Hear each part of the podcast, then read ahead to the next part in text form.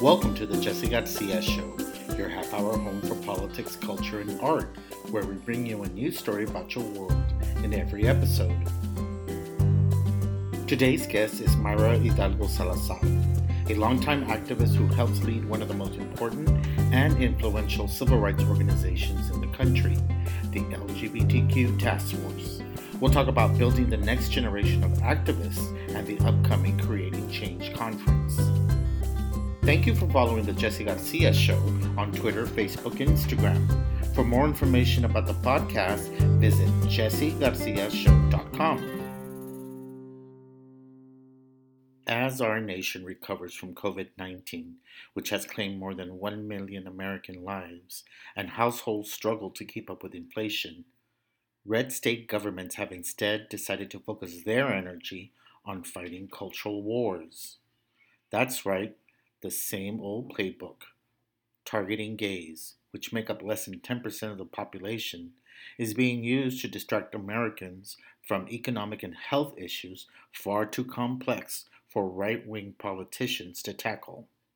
Instead, these extremists are targeting marginalized communities that can easily get them airtime on partisan talk shows, rally supporters, and a nice jolt to their campaign war chest.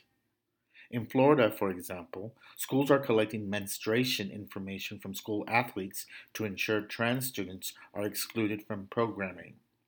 In Arkansas, a proposed state law would classify drag performances as adult oriented businesses to limit where they can take place. In Texas, a law is being considered that would ban doctors from providing gender affirming care for minors. In Kentucky, a school bathroom bill currently in committee would allow families to sue if their child encounters a trans student while using the restroom. All these hate mongering bills are taking up a lot of time and space to avoid addressing the real problems like access to health care, criminal justice reform, institutional racism, access to abortion, comprehensive immigration reform, poverty, and hunger. You know, problems that are too big to ignore but are too challenging for state and local officials with limited knowledge or trust in science, history, and education. That's why activists are needed at the local level, activists in all shapes and sizes, big and small, near or far, to come out, lean in, and get involved. Today's guest on the podcast will give you a roadmap on how to start. Mayra Hidalgo Salazar is the Deputy Executive Director of the National LGBTQ Task Force. Originally from Costa Rica, Mayra's 13 year journey as a queer and formerly undocumented woman laid the groundwork for her commitment to organizing, spearheaded by queer immigrant youth of color. So, listen closely, take good notes, and get ready to join the movement. I want to welcome to the show my very good friend, Mayra Hidalgo Salazar, a longtime activist who now helps oversee one of the most beloved organizations in the queer movement, the National LGBTQ Task Force. Welcome, Mayra. Thank you so much, Jesse, for having me. Thank you. Before we get to talking about creating change and the work of the task force, tell our, our listeners a little bit about yourself. Well, hi, everybody. My name is Mayra Hidalgo Salazar. I use pronouns like she and ella, and I serve as the Deputy Executive Director at the National LGBTQ Task Force, uh, which is a really fancy way of saying that I love all LGBTQ people um, and all of our complexities. Uh, a little bit about me and how I arrived to this work. Um, I was um, I first got involved in um, organizing through the immigrant rights movement. Um, I was 17 years old. Um, I was undocumented and I was really afraid. And I had amazing queer women of color really see me, invest in me, um, and and believe in me, right? At a at a moment where I felt so disempowered um, and fearful. And so, you know, I was I was part of the first generation of undocumented and LGBTQ um, immigrants to openly share our our stories, right? Um, and yes. unapologetic, unapologetically talk about not just my um, immigration status, but my sexual orientation um, at a time when USCIS didn't even recognize um, marriage equality, right? Um, exactly. So I'm I'm really proud to have come out of that movement and um, really excited to be here today in this role of the task force and to continue uh, causing some good trouble. like you have mentioned, you're a veteran in the social justice scene, working on immigrant immigrant rights since your youth. Um, what attracted you to the task force? When this opportunity became available? Yes. So previous to the task force, I was at United We Dream, United We Dream Action, United We Dream Action Pack. Great organizations, amazing organizations. I'm I'm really proud to be um, counted as one of the co-founders of United We Dream Action, um, and I was previously in my role as development director. Right, um, really working hard to fundraise um, in 2019, 2020 um, to save DACA, to defend DACA, to get Trump out of office, uh, to make sure that um, undocumented youth um, were making our political power and voices heard. Uh, so one of one of the key things that really drew me to the task force um, was, you know, the the role the task force has played in the LGBTQ landscape as being a leading intersectional voice, right? Um, yes. as someone who who you know I, I was organizing at the intersections without really understanding what intersectionality meant as a teen right um, which yeah. is a term coined by kimberly crenshaw um, i was i was 17 and i was just really um, unflinching about how i talked about my my sexuality and i think you know, I, I'm very lucky to be um, a Latina who comes from a really supportive home. Both my parents um, love and support me. So I know that played a big role. And I've been out in every sense of the word since I was a teen. So when I was going around and organizing and sharing my story as an undocumented uh, woman and documented Latina, I encountered um, a lot of people who didn't want me to talk about being a queer lesbian who would even ask me and pull me aside like you know this is you know uh this is a this is a group of church people and it's best you don't talk about that. And i think from that experience of being so unflinching i was um unintentionally creating um brave spaces for other undocumented youth who would come to me and be like oh my god i'm i'm also queer. I also feel this way. Um, but i'm i'm too scared to come out either because my family doesn't support me or because honestly one of the quickest pathways right now to citizenship is me getting married um, to someone of the opposite sex. So you know and and and so i i share this all to say that um being at the task force in this iteration of the organization is really meaningful for me because I feel like it's really uh, I'm arriving at a place where I get to embody all of those experiences, right? Um, as as um, the organization that has been at the intersectional leading edge of of queer work. And then another piece that I think really drew me to the task force was just our legacy as a mass training organization, um, as an organization that organizes, trains across generations. I'm really proud to work for an organization that has a staff of um, queer folks who span across four generations. You know, where else am I going to go um, in in uh, in our national progressive movement and meet like a faith director who's retiring from um, our work, a, a trans woman who's retiring from her work as faith director at 78. You you know like it's it's amazing wisdom um it's the it's the opportunity to be in community with people who have so much wisdom the opportunity to be able to pass down um my own nuggets of wisdom i can humbly exactly. say you know here is a 31 year old um to future generations that that really drew me here yeah hearing about how you were you know on the ground talking your sharing your journey telling your truth Reminds me when I did my advocacy in Texas when I had to talk about LGBT, LGBTQ rights to the Latino community, and vice versa, talking to LGBTQ LGBTQ folks about Latino issues and the uncomfortableness and mm-hmm. and, and the the why should we pay attention to that community when we're suffering ourselves mm-hmm. and being able to navigate that and say hey we're all on the same boat we all face the same issues.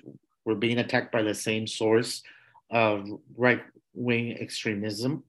And being able to comfortably navigate that as your true self mm-hmm. takes a lot. And creating that brave space that you just mentioned amazing. Amazing that you did that. We were basically doing intersectionality before it was even coined you know made popular. And i my hats off for you for being able to take that road and and and being able to deliver and now mm-hmm. you're at the task force which is one of the biggest lgbt lgbtq organizations with some of the biggest campaigns you know that you're working on but i love that you're not concentrating on just solely LGBTQ specific issues.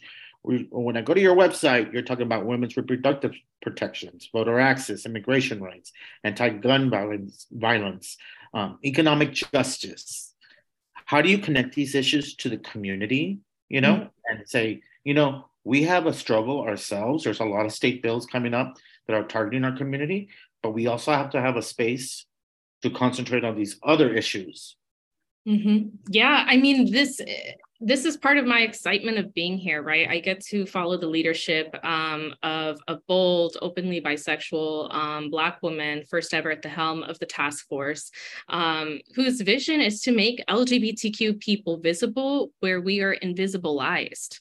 You know, Kierra and I are really committed to building the political power of LGBTQ people in this country. And, you know, what continues to be um, most i think what continues to be critical for the fight for lgbtq issues is that we're understanding what it means to build power at the intersections right? Um, I think um, the task force's work on queering repro, right, has has had um, a ripple effect across the reproductive justice movement and also the queer movement, where we're also understanding abortion access as not something that only women um, need, but also non-binary people, trans people, and what it means in the framework of reproductive justice, right? Ultimately, um, these attacks. Um, uh, against abortion are about power right? It's about yes. controlling who um, and with whom and when people build families. That is a fight that people across the LGBTQ um, spectrum understand. We have been. Um, we have a legacy of not only intentionally building our own families right in terms of having kids um, finding finding ways to, to adopt or have children and we're also like building chosen family, that is part of the fabric of our um, history, of our survival as queer people in this country. So. I think really connecting those dots, um, and then also connecting the dots even on like the criminality front, right? LGBTQ people continue to be mm. subject to the argument around criminality that we're somehow more criminal, that we're somehow um, devious, right? Um, and this is like an argument that has been used against us, not and it, it continues to be leveraged against us. It continues to target um, some of the most vulnerable um, people in, in our community, and that is trans youth, right? So as we as we really think about um, the the patchwork of protections that exists around abortion access, right, and and all of um, these like statewide bans that have been triggered or even protect abortion protections that have been triggered since the gutting of Roe v. Wade last year. We're seeing the convergence of that with the patchwork of protections around federal non-discrimination protections for LGBTQ people. And the task force is clear that this is a huge power building opportunity for us. Um, connecting those dots for people who are living at the intersections um, most marginalized is going to be critical in order for us to really build a united front um, that is um, as formidable as like the ultra right front, right? You you see exactly. the way the far right has um, has built almost this impenetrable like front around their issues the progressive movement needs to be doing that. And I think the start is making sure that we understand how LGBTQ people are impacted across our social justice issues. And we can learn from the reproductive uh, rights uh, world how mm-hmm. successful they've been because in the last election, federal election, there was like 6 mm-hmm. uh, laws, state laws that were being yep. voted on. And the pro pro choice side won on all fronts and even in some some red states mm-hmm. so they're doing something right and it's good to learn from them Absolutely. link with them and support them and see how we can transfer that um transfer that that that winning power to our side to our issues mm-hmm. now speaking about that the last election uh, it gave us a divided federal government how is the task force starting to navigate those waters on lgbt equality going forward, knowing that we don't have the House anymore and we still have a very tight Senate to work with. How are y'all managing going forward? So, listen, I think um, I'm really glad you mentioned this piece around the wave of anti LGBTQ legislation that has been popping up all over the country. We're facing the largest wave of anti LGBTQ legislation that people have really um, framed as a statewide fight. And it is happening in such a wave and such a pattern that this is also now a national issue right? So there's a lot of ways in which I think the task force has opportunities um, to continue to push um, for federal non-discrimination protections, um, task, task Force Action Fund, continue to push for Equality Act and use this as a moral crisis, right? And also be honest with our bases. Look, there's fights we fight to win, and there's fights we fight to make a point. And you know what would make a point? Getting all of these Congress people on record where they stand with the Equality Act so we can then deliver consequences right? This yes. is part of how we exercise our political power as one of the largest and fast, sorry, one of the fastest growing um, voting blocks in this country. So start identifying those that are with us and start working against those who aren't by letting them take that vote, that important mm-hmm. vote on these important bills, issues. Uh, what are the most effective ways local people can create change to protect LGBTQ rights? Because we're all talking high level, you know, mm. federal stuff, but you have communities that have city councils that are thinking of banning drag queens, that are trying to pull kids out of sports. Mm-hmm. Um, just little petty, you know, we have, we literally are trying to get our families to recover from COVID 19. We have all these things that are kind of like putting a lot of pressure on the American um, mm-hmm. family and individuals and communities. But we have these local folks that are just trying to make us the boogeyman at their local elections, local level, trying to paint us in a in an unflattering light, trying to make us into a criminal by just our presence. Um, how can they best organize at the local level? So I would say, you know, first off, these local elections are really what impact day to day life for people in this country. So do not underestimate the power a school board, a city council, mayoral, sheriff, attorney general has um, when it comes to the civil rights of LGBTQ people in this country and also the civil rights of people you love, right? I, I would start there. And something I will also share is just, you know, it's it's so easy to be overwhelmed mm-hmm. by the swaths yes. of the by the swaths of like I don't know how many lists I'm signed up on the texting action list or like it's so easy to get overwhelmed. And what I would invite everyone listening here to do is find something you can do well and do it consistently. Right? A lot of us get sometimes caught up in this idea of organizing that it's showing up to the march and you have to turn out 50 people or nothing. And there is a whole wide range of opportunities for us to get engaged right now. If your engagement looks like having a courageous conversation and committing yourself to having a courageous conversation um, with people in your family that are on the fence about LGBTQ issues this many times this year, I want you to do that right? And it's i i want you to think about and this is a call to action that could work for everybody right? This exactly. the, these day-to-day dinner table conversations are what drive narrative and cultural change or part of what drives narrative and cultural change in our country in addition to like the media representation we get. Um, so that's one way. Um, find a local organization um, that you want to get involved in and find that consistent thing you can do right? Some people are stellar base builders and are built for just turning out people and bringing people closer into organizing. If that is your jam, keep doing that. But if you know what, maybe making food for the community meeting that's happening once a month is what's doable for you, do it. Donating, right? There's there's a whole host of things we can be doing right now. And what I don't want people to do is be paralyzed by the overwhelm of this moment. There's something concrete you can do that you can incorporate in your daily life that will make an impact um, in terms of, of building the collective power. And those are beautiful examples of how, like you said, don't get paralyzed, act on it, reach out, connect with others, and, and, and form this coalition to make things happen in your neighborhood. And I highly, highly recommend that if you're able to attend a Creating Change conference, which brings me to my next question. Mm-hmm. Uh, can you give us a preview of the Creating Change conference that you're putting on in February?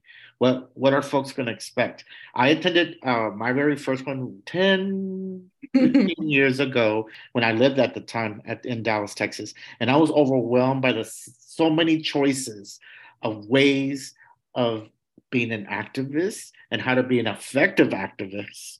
It was just beautiful to see all these people from all different types of the of, of, of the community get together and be able to get sort of like a blueprint of what to expect once you're ready to make that leap into becoming an activist. Mm-hmm. So, I mean, creating change. We are coming together in San Francisco uh, this February. I am excited. I'm a little scared, but more excited um, that we're going to be coming together and we are um, starting our 50th anniversary as well. Congratulations! 50 years old. Yeah. I know, but 50 still young, Jesse. 50 still Yes, yes, I just hit that milestone. For, for so, yes. people. So yeah. um, 50 and flirty, you know. And so I think um I'm really excited um that we're going to be bringing over 3,000 um, LGBTQ people and allies together to attend workshops, attend our panels, attend our parties, our events, big names and big things to look forward to. Angelica Ross, um, and Dyllón Burnside, um, actors from Pose, um, will be participating and, a part of our state of this move, state of the movement this year with our executive director Kierra Johnson.